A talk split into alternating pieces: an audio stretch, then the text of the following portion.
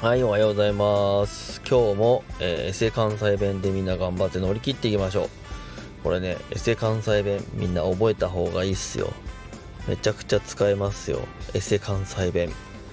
あの、私、仲のいい親友的な人はね、あの、関西、まあ、大阪にいるんですけども、あの、関西弁はですね、最強のコミュニケーションツールの一つなんじゃないですかね。よくあのビジネス系の人たちが、えー、とコミュニケーションがあだこうだっていっぱい言うんですけどあの私もこのエセ関西弁を使うようになってからですねまあ便利便利ですね。もうね何が便利って言ったらですねあのね近所の近所の子供をね軽く叱れるんですよ。うまい感じで。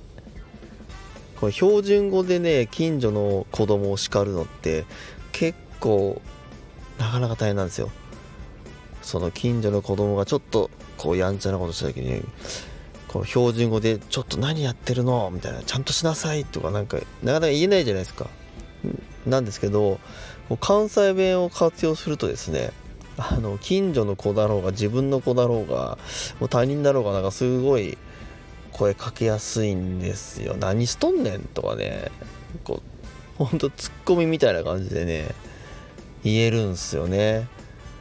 こう repeat after me 何しとんねんみたいなぐらい練習した方がいいかもしれないですね。本当にね関西弁は本当に便利っす。あお前そんなおたんこなすなことやってもいいんか？ええんか？みたいななんかねもう適当な適当な関西弁って言ってねもう近所の子を怒れるっていうね。こんな素晴らしいコミュニケーションツール。ぜひみんなで覚えてたらどうでしょうね。はい。このなんか役に立ったのかな。立ってないな、まあ、それぐらい、えー関西弁は使えるぞっていうなんのこっちゃの話でした。今日も皆さん頑張っていきましょう。